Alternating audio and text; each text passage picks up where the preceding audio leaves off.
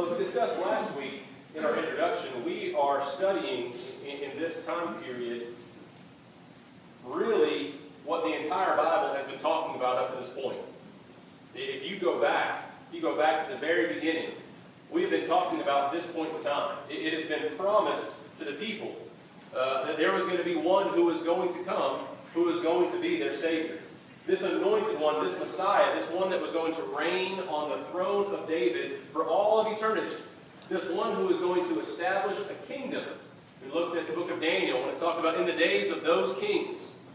In the days of, uh, in the days of these kings, there was going to be a kingdom that was going to be established. And this kingdom was going to have no end to it. It was going to rule over all the other kingdoms. This is the time period that we were talking about. When we got into the Gospels, we started with the book of John. And what is the emphasis of the book of John? Jesus is the Son of God. He is deity. He is God. And he is not new to the scene, is he? We, we talked about how he is from, from the very beginning. That was the emphasis of John. Uh, and then as we transition into Matthew and Luke, Matthew and Luke are the two Gospels that really discuss the childhood of Christ. Isn't that kind of fascinating? That you have two of the Gospels that don't even talk about the first 30 or so years of his life. Uh, you know, if you're ever looking for evidence of inspiration, that, that's evidence to me of inspiration. Because if a man was going to sit down and just write a biography, who would write a biography and just pick up with the ministry of Christ? But we have these books that are given to us, and we used this phrase last week uh, collaboration without conflict. So these gospel writers are able to weave together complementary stories that collaborate without conflicting with one another. And we'll even see that in our study today, where we study Luke. But there are some things that Luke doesn't mention that then Matthew brings to us. Again, all weaving together to give us more information. Uh, if you recall our study last week when we got to Luke chapter 1, uh, we talked about how uh, the angel Gabriel, the angel Gabriel announced to Zacharias that Zacharias and Elizabeth were going to have a son. Were they young or were they old? They were old. They were past the age of normal childbearing. But he announced that they were going to have a son. Zacharias didn't believe, he doubted, and so he was made mute. Um, but then the angel Gabriel comes to Mary. A similar announcement to Mary that Mary is going to have. What about now? Is that better? Okay.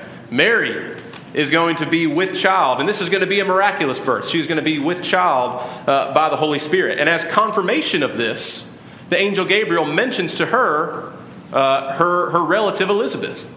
And that's the confirmation to her that if your relative who is unable to have a child is able to have a child by the power of God, you too are going to be able to have this child. And it's not just any child, but you are going to have a child who is special.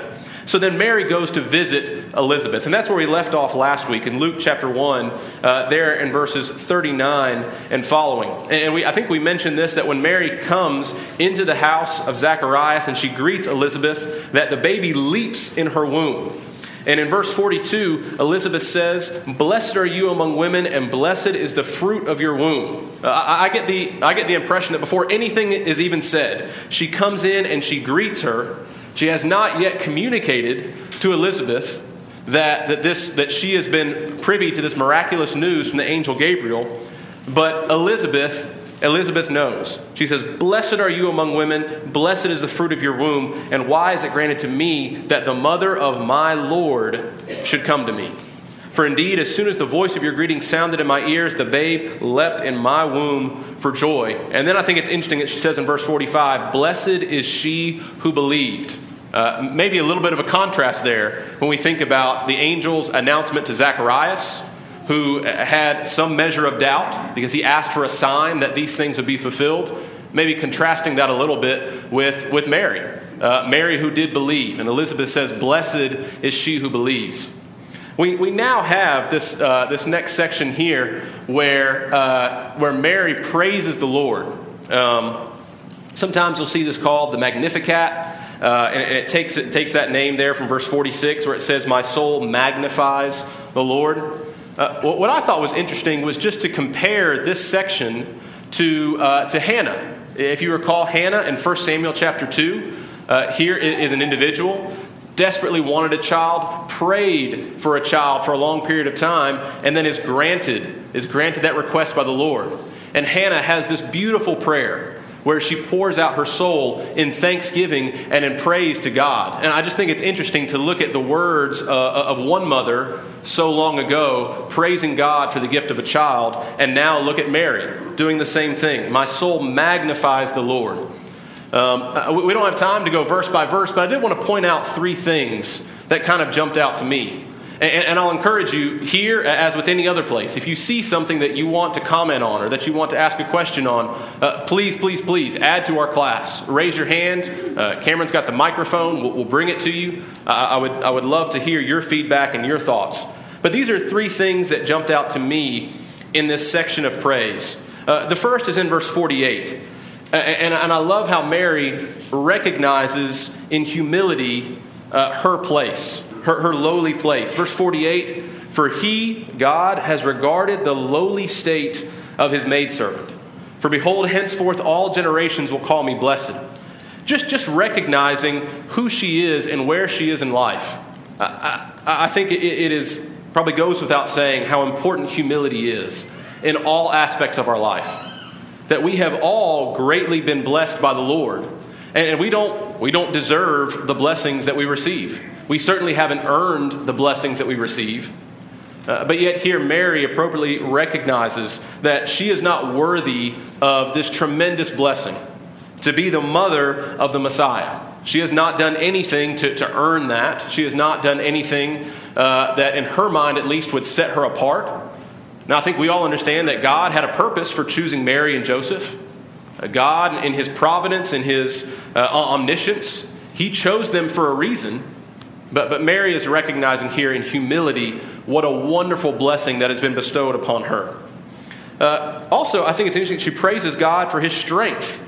If you look, uh, verse 51, he has shown strength with his arm. He has scattered the proud in the imagination of their hearts. He has put down the mighty from their thrones and exalted the lowly. Uh, reminds me a lot uh, of the prophets as they proclaimed against those that would lift themselves up the exact opposite of humility. Those that would be haughty, those that in their own pride would think that they are worthy of something, that they deserve something, they deserve praise and honor because of what they have done. And Mary correctly realizes here that those are the individuals that God is going to cast down, and He is going to exalt those who are, lo- who are lowly. And also, I like that she brings in here in verses 54 and 55, kind of backing it up and going big picture.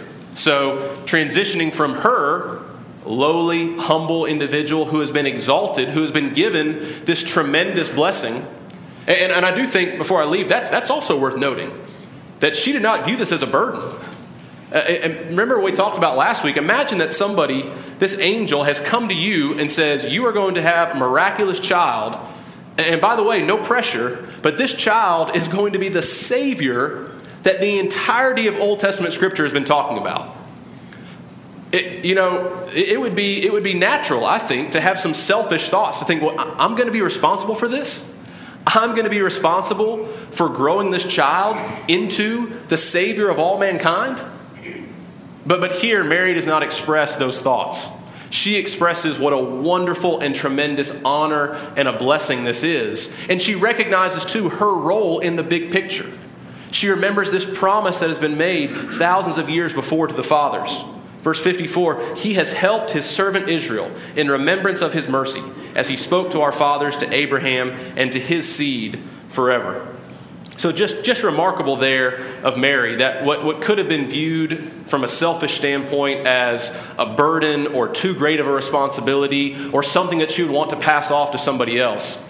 In humility, she embraces this blessing and gives thanks to God for that. As we go on to the next couple of verses, and again, if, if you have something that you want to bring out, please put your hand up and, and we'd love to hear from you. But as we go on now, it mentions in verse 56 that Mary stays with Elizabeth for about three months. Uh, if you recall, she came to her in the sixth month. Uh, I'm not sure if she stayed for the birth of John the Baptist or if she stayed right up until that point in time that John was going to be born. But a- after about three months with Elizabeth, now Mary returns back home to Nazareth, and John is born. Uh, the next couple of verses, verses 57 and following, talk about those first couple of days uh, after John was born. It mentions in verse 57 and 58 that, that he was born, that all of the neighbors, all of the, all of the relatives have heard about this wonderful blessing that has been bestowed upon Elizabeth and Zacharias. Again, uh, due to their age, it was notable that they had not had children. I think we've talked before about how, especially in, in these times, to not have a child, uh, it, it's, not, it's not good for, for anything. You know, if you're unable to have children, it's a terrible burden to bear, but especially at this point in time, when there probably wasn't the medical knowledge to understand why you couldn't have a child or what was going on that was preventing you, or the, the advancements that we have now that allow people to have children. To live at this point in time without a child, you know, it, it can only be assumed by a lot of people, well, you know, you're just, you're doing something wrong. And so they had lived with this burden for a long time, and now their family, their relatives, their neighbors rejoice that this burden has been lifted, that they have been blessed with this child. Remember, at this point in time, Zacharias is still mute. He is still mute. And so, as they go throughout, they, they want to name this child after his father, Zacharias. Elizabeth stops them and says, No, uh, this child is to be named John. They say, Well, so that's not really, that's not, that's not one of your family names. And so they turn, they turn to Zacharias, who at this point is, is writing on a tablet, and he says the child is to be named John. And this follows the instructions that he was given by Gabriel, and his tongue is loosed. He's allowed, he's allowed to speak again. He rejoices, and then he prophesies. Uh, when we come into these, uh, these next verses, he is filled with the Spirit, and he prophesies. Again, I think it's interesting, uh, and I just want to kind of point out some of these things, that he also focuses. He kind of goes big picture as well he knows and he recognizes, and that's maybe what I'm getting at. These individuals, both Mary, Zacharias, they seem to have a grasp of what was going on. That this was far bigger than just them and their family. They realized the, the weight of what, uh, of what the angel had told them, of what was happening. That through these children, that the entire landscape of human history was changing. And, and I think that's, that's remarkable. Uh, so often it's easy for us to kind of get myopic and just kind of think about the here and now, very, very short term. How does this impact me?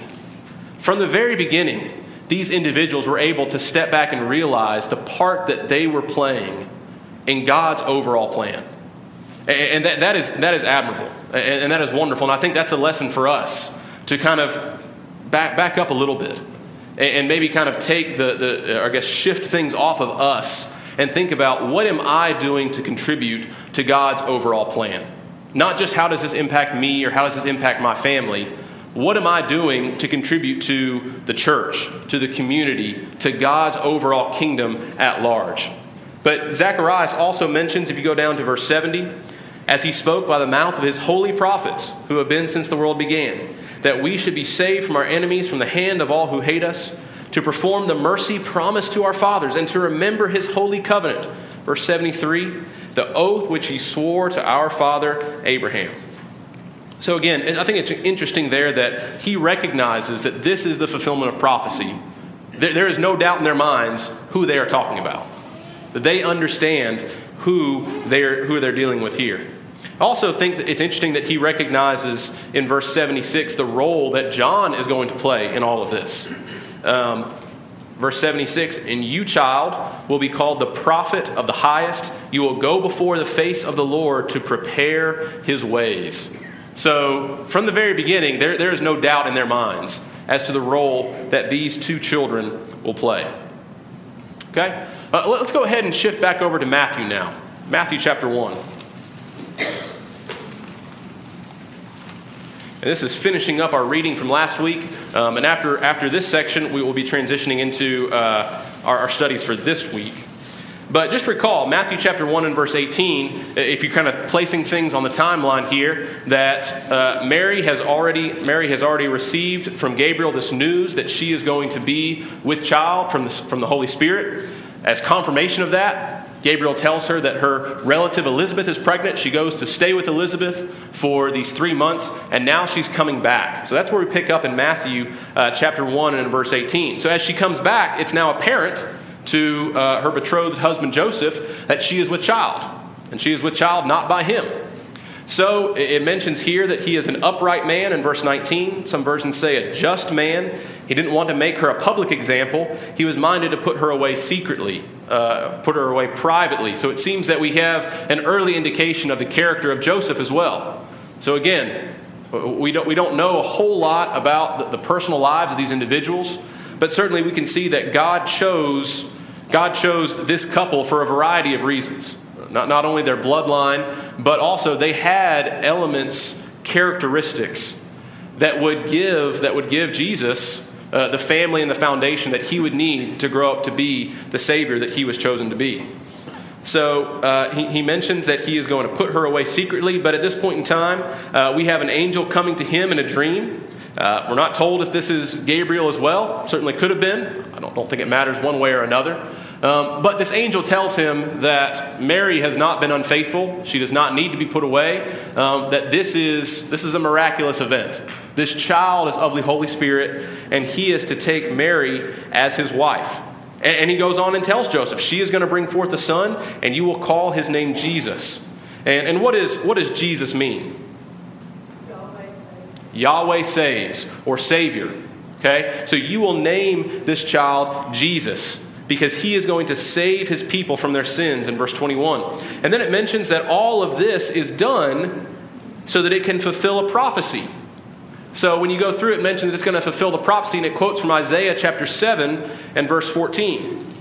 So if we go to Isaiah chapter 7, and we look there in verse 14, therefore the Lord himself will give you a sign. Behold, the virgin shall conceive and bear a son, and they shall call his name Emmanuel. So now, let's ask you this. We've got fulfillment of prophecy mentioned here that the virgin is going to conceive and bear a son. They're going to call his name Emmanuel. But then we have recorded in Matthew chapter 1 that this angel comes to Joseph and says, You should call him, you should call him Jesus. So is there a contradiction there? Or, or how do we explain Emmanuel and Jesus? Just a description of who Jesus actually is and what his purpose is. When Emmanuel means God with us. yeah. Showing his deity, I think also. Mm-hmm. Yeah, and I think I think that hits it right on the head. Um, that you have these you have these two words. You almost have a name and a title. Is almost how I think about it. You have a name and a title. Uh, as Nate correctly pointed out, Emmanuel means God with us. I think we're actually going to sing Emmanuel this morning. Um, but Emmanuel, as prophesied in, in Isaiah chapter 7 and verse, verse 14, this describes who Jesus was. Go back to last week, uh, our class, uh, and when we looked at John chapter 1, in the beginning was the Word, and the Word was God. And the Word is with God. He is God, literally God with us. He is Emmanuel. That, that's, who, that's who he was. Jesus, his name, describes what he did. At this point in time, what he's going to do. He is going to be the Savior. He is the embodiment of, of Yahweh, Jehovah, the Lord saving his people as promised. So, so no, no contradiction in my mind. You know, we have people all the time that we have, we have names and we have titles. Uh, we, we think about individuals. Sometimes people are known by their, by their role at work. You know, somebody's the CEO, somebody's a manager, somebody's a director. That's, that's their title. They also have a name. So no, no contradiction, I think, between, between one and the other, just describing these different facets of, of who he is and who and what he was going to do. All right. Any thoughts? That kind of wraps up that wraps up last week. Any thoughts before we transition back to Luke chapter 2? Okay? Well, let's go back. Let's go back, if you would, to Luke chapter 2. And, and now we'll be getting, if you're, if you're keeping up with our, our weekly reading, we're going to be starting the verses for this week and do our best to try to try to cover as many of those as we can so we don't get too far behind again i love how when you look at these when you look at these texts together when you look at luke and matthew again there's just there's wonderful collaboration here we get a little bit of information in one that's not presented in another we go back to matthew we get a little more information over here luke chapter 2 now gives us information and the background for why mary and joseph are in bethlehem because where where were they from they're from Nazareth. So, how do we get from Nazareth? Nazareth to Bethlehem is not close, by the way. So, it's not like, hey, let's go take a weekend trip to, to Bethlehem. No, this is, this, is a, this is a pretty serious distance. So we come to Luke chapter 2. Now we have the background for why Joseph and Mary, again, a, a couple of, of lowly means. By, by, all accounts, they're not wealthy. Uh, Mary is pregnant.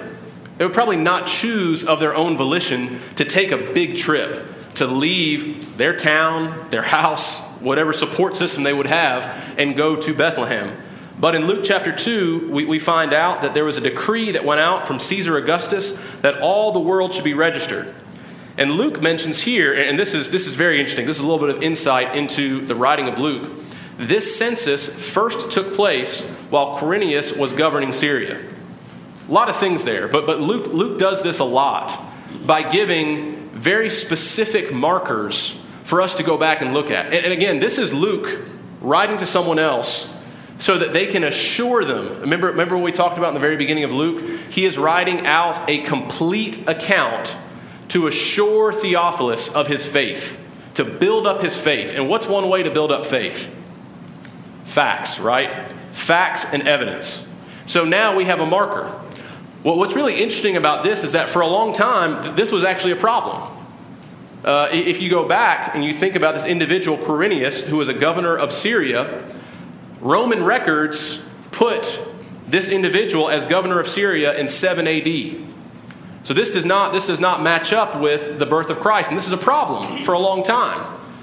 Until archaeologists come along and discover that Quirinius was actually governor twice. So he was governor prior for several for several years, and then he was elected governor again in 7 AD. And so that's why we have Luke probably mentioning this census first took place. So there are probably more than one census. We have more than one census.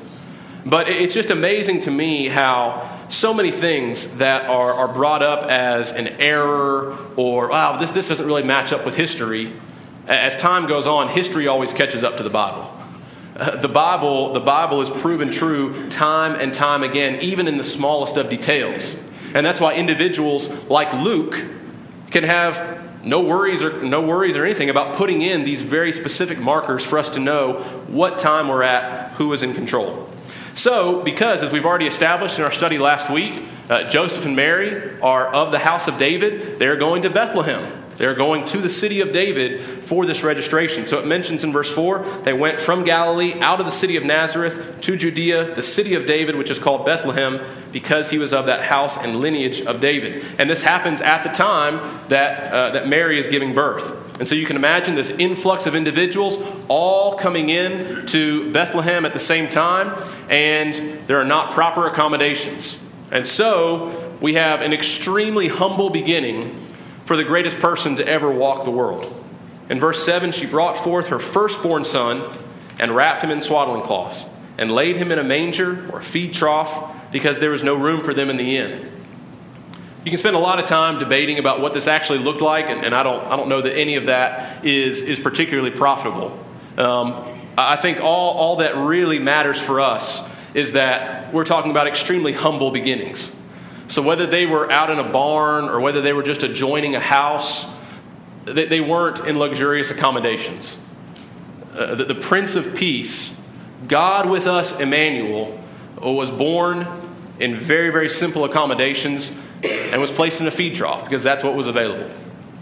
Uh, again, just, just, think, just think about that. Just think about that for a second. You know, again, go back to this idea if you were a person, Say you are given unlimited resources and, and you're told, I need you, I need you to craft a president. We need someone who is going to be an influential ruler. We need you to craft a president from birth on up to the time that they run for office.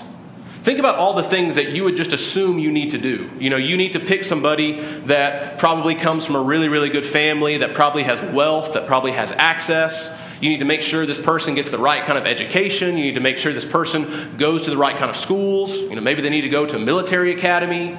Uh, we, we would just put all of these things in order to say, okay, if I want somebody who is going to be influential, they need to hit all of these certain check marks. They need to have wealth, they need to have status, they need to have reach, all of these things.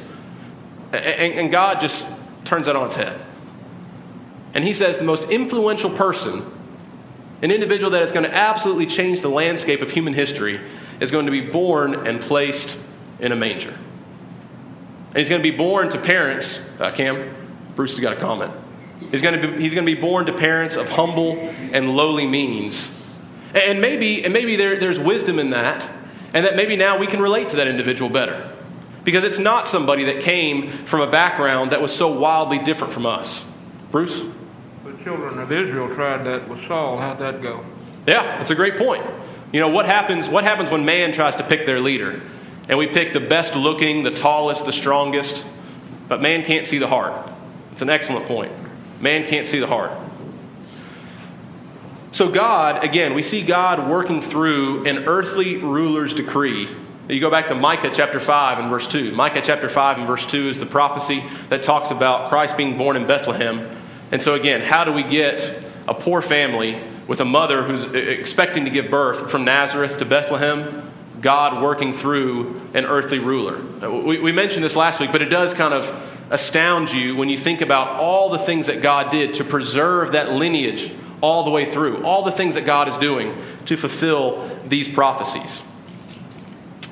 Um, when you come down the next couple of verses, verses 8 through 20 uh, of Luke chapter 2, now we have these shepherds. So, so the child has been born. There are shepherds, and it mentions in verse 8 they're in the same country.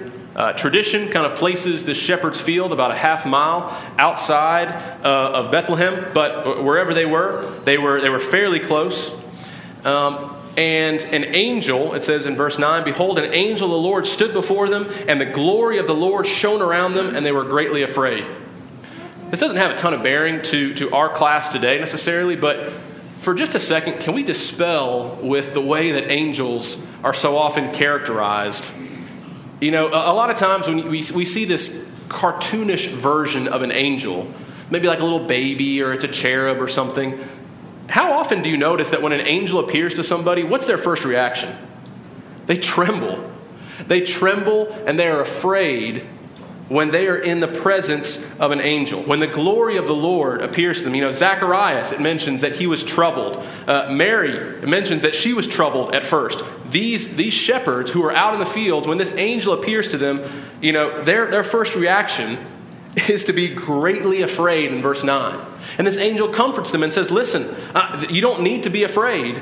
I'm bringing good news. Verse 10 Behold, I bring you good tidings of great joy, which will be to all the people, for there is born to you this day in the city of David a Savior who is Christ the Lord, the anointed one, the Messiah, the Savior that you have been waiting for is finally here.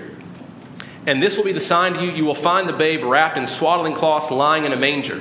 And then, as confirmation, as confirmation of this incredible news that has just been shared with them, now, as if one angel wasn't enough, in verse 13 and 14, we have a multitude of the heavenly host praising God, saying, Glory to God in the highest, and on earth peace and goodwill toward men.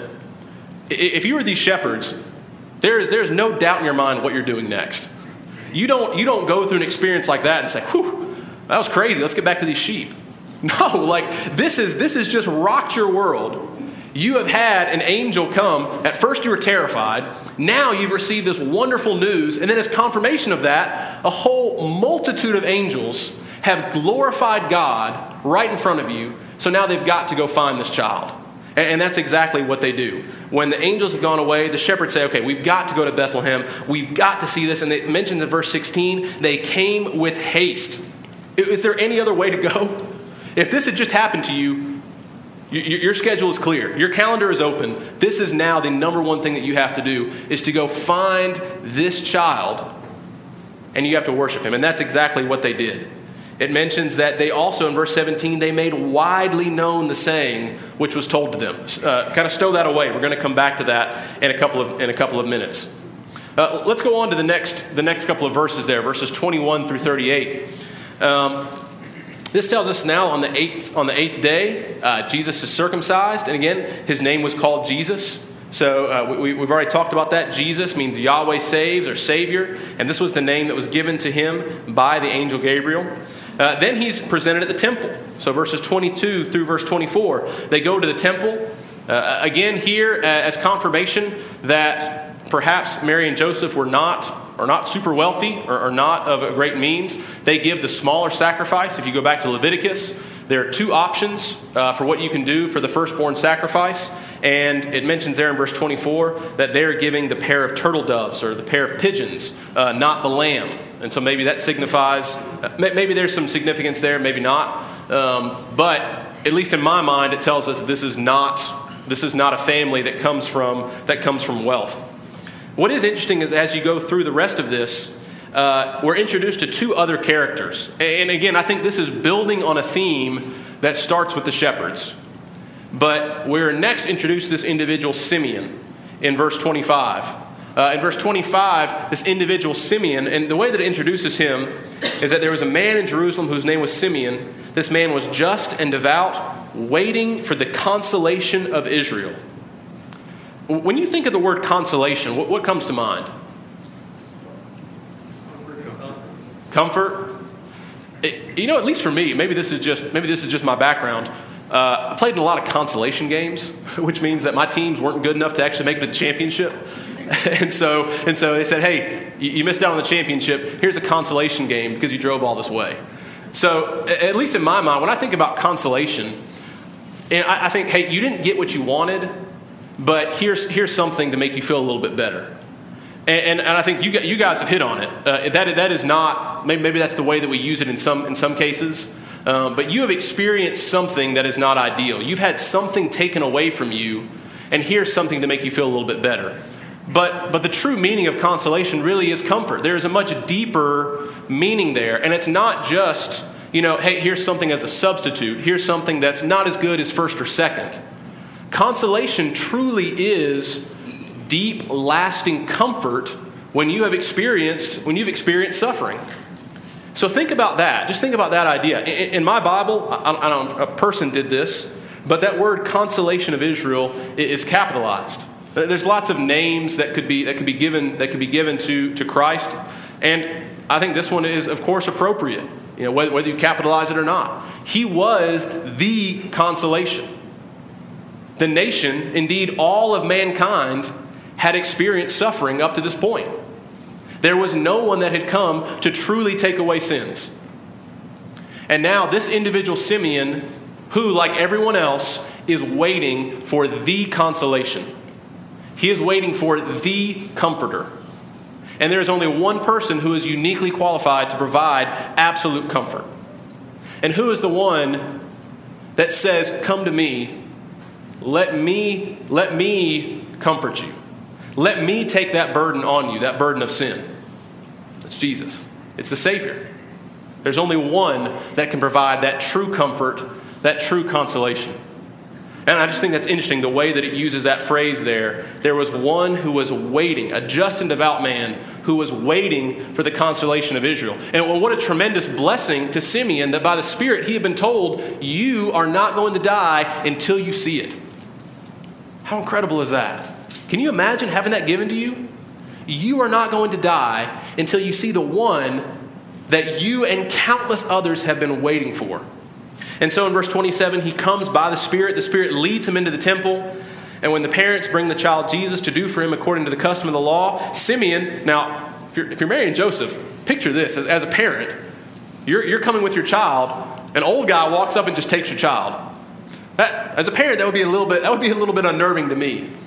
But this individual who has been waiting for this child is led by the Spirit. He takes him up in his arms in verse 28 and he blesses him. And he says, and we'll read this real quick, verse 29 Lord, now you are letting your servant depart in peace. Simeon says, Now I can depart in peace. What I have been waiting for my entire life now is right in front of me.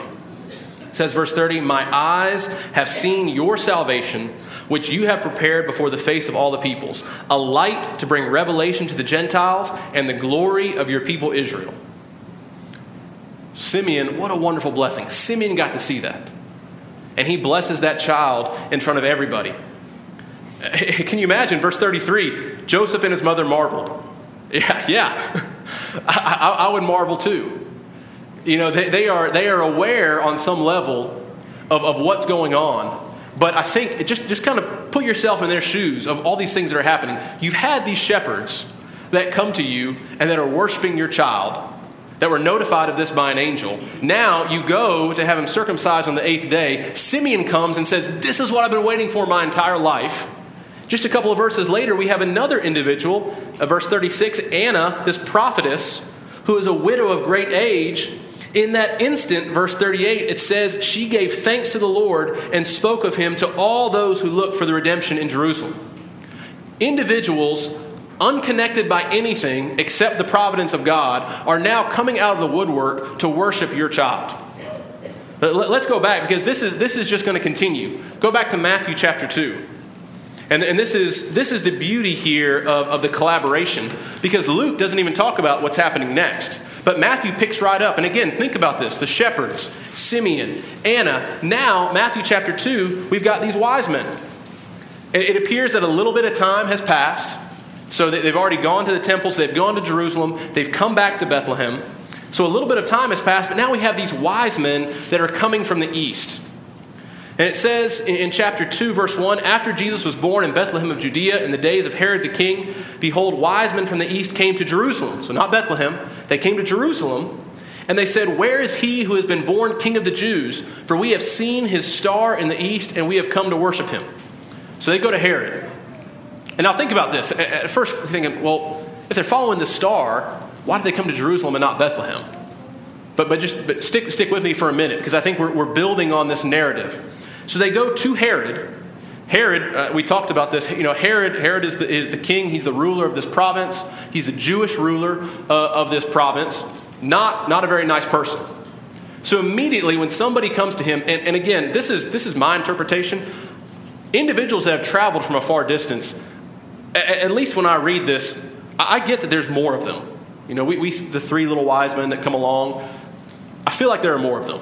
Again, I don't have I don't have any you know, it, it, there's, no, there's no evidence of that. Could have been three, could have been, could have been two, I guess, if, if there, there's just a multiple of them. But if you've got individuals that have traveled with a bunch of treasure for a very long distance, I, I just imagine in my mind there are more of them. But anyway, you've got this cohort of individuals that have traveled a long distance. They come to Herod in Jerusalem and they say, hey, we're here to see the king that has just been born.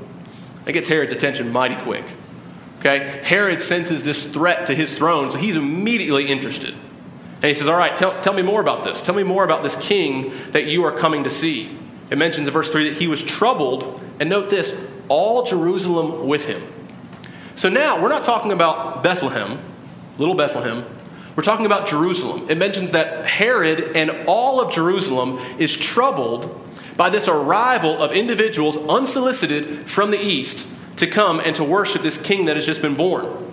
Interestingly enough, Herod goes to the chief priests and the scribes and he says, uh, where, where is this king going to be at? They say, Oh, yeah, we know that. Bethlehem. It's in Micah. They, they, they have no problem answering where the king is going to be born. So Herod sends the wise men there and he says, Hey, listen, when you find him, let me know because I want to come worship him too. Exactly. We, we can sense here already that Herod does not have honorable intentions. The wise men then go to Bethlehem it mentions there that uh, when they departed, the star which they had seen in the east went before them until it came and stood over where the young child was. Again, supernatural, miraculous. You can read a bunch of stuff about, you know, at that point in time, Jupiter was actually lining up with something else. No, this, this, is, this is supernatural, miraculous. This is God leading these individuals to the Messiah so that they could worship him. And it mentions, verse 11, when they had come into the house, uh, they saw the young child with Mary, his mother. They fell down and worshiped him. They opened their treasures. They presented gifts to him gold, frankincense, myrrh, and being divinely warned, they did not go back to Herod. They went back a different way. I just want you to think about this, this for a second. Uh, I, I was just reminded of, of this phrase in Acts chapter 26 and verse 26. Flash forward a bunch of years, where Paul is talking to a descendant of Herod, Agrippa. And he says, I am convinced, Agrippa, that you know these things because these things were not done in a corner. Just, just think about all that has gone on over the past couple of days here. When you have the shepherds coming into Bethlehem, when you have them going to the temple and Simeon and Anna, and now you have this cohort of wise men coming in to Herod, the chief priests, the scribes, the rulers, it mentions that all of Jerusalem is troubled. This stuff was not done in a corner. Everybody knew exactly what was going on right now. So it should not have been a surprise to anybody that the Messiah was there. This was a big deal. The events of Luke and Matthew clearly show that God was not hiding the arrival of the Messiah. The Messiah was prophesied about over and over and over and over again. That's what we, when we go to Matthew, we, we talk about how Matthew, uh, and Brother Bruce has got a comment. We talk about how Matthew is, is probably writing to this Jewish audience, and he's going back trying to reinforce what the Old Testament scriptures have said, going back and pulling out these prophecies and these quotes. So not only are there all these prophecies pointing to it, but then God is putting up giant exclamation marks to all of those that are around Judea at this time as to what's going on. And to go back to Mary, and I kind of use her as the example of how uh, our faith becomes full. She'd been told that he was going to be the Savior of the world, but now, and, and you know, we say Jesus is our King, Jesus is our Savior, and we imagine what his physical appearance may be, and we imagine these other things because we haven't seen him face to face. But now Mary's out in public, and she's seeing that there is something special about her child, that the poor are coming to him. Mm-hmm. And the rich, uh, the wise men are coming to him, not him going to them, but them mm-hmm. coming to him and worshiping him. And I think it's like our faith. You know, we walk around with this idea that, yes, we know Jesus and we believe he's, he's real, but we cannot imagine until we see face to face fully and, and realize how great he is and how yeah. great his glory is. And so I, I just want to want to say, Mary, you know, as we keep looking at Mary through the gospel, she's going to eventually at the wedding feast uh, urge Jesus to, you know, go ahead and show him who you are. Mm-hmm. You know, well, my time's not here yet. Christ's time is not here yet for us until he comes again, and then we'll see him face to face uh, in his glory. But it's only through our getting out in the public and our showing uh, and us showing yeah. Uh, our faith to the world uh, that we see the power of the Word and we feel uh, the power of Jesus as the consoler to sinners. Mm-hmm. Yeah, that's an excellent point. Yeah, what, what, an, what an incredible, what an incredible confirmation of faith to see this. And I think there, there, was, there was a wonderful blessing that was given to the parents, to Joseph and Mary here. Again, they, they believed, but now they've seen it confirmed over and over by these different individuals. Yes, Liam? I just wanted to tell you a little bit of history here. When Jesus was born, um, it was not Christmas time, it was not winter time. It was more likely in spring. That's why shepherds would be out in their field. That's very important to, to study because a lot of people believe that he was born in December, and he probably was not. And another thing is uh, the gold, incense, and myrrh that was brought to him was uh, given to him proofs that he was a king. The gold represents wealth. The myrrh represent is, is done when a king is buried and the incense is also done when a king is buried. And the reason this, uh, uh, and the wise men might have came, he may have been about one at the time. And the reason that's important to know is because for so long, uh, uh, tradition says different, but you need to know the history behind there so you don't get um, the world worldly view confused with the historical. Yeah, appreciate that. Appreciate that. Yeah, they, are definitely coming. And I think the, the main thing that we need to take away is that they are coming to worship Him. They are coming to worship Him. These individuals have traveled a long distance. They've been prompted. Uh, they've been prompted by, by the star. And, and, really, even that, you go back to Balaam's fourth prophecy. We don't really have time to talk about that as our, as our time is up today. But uh, Balaam prophesied about the star and a scepter that would arise out of Israel. And these individuals followed that star to come and to worship this king. Uh, go ahead, go ahead and put a put a little pin right there. We will finish up next week. Um, so we will pick up in verse 13. So Matthew chapter 2 and in verse 13, um, we will pick up with that. But I appreciate your thoughts and I appreciate your comments.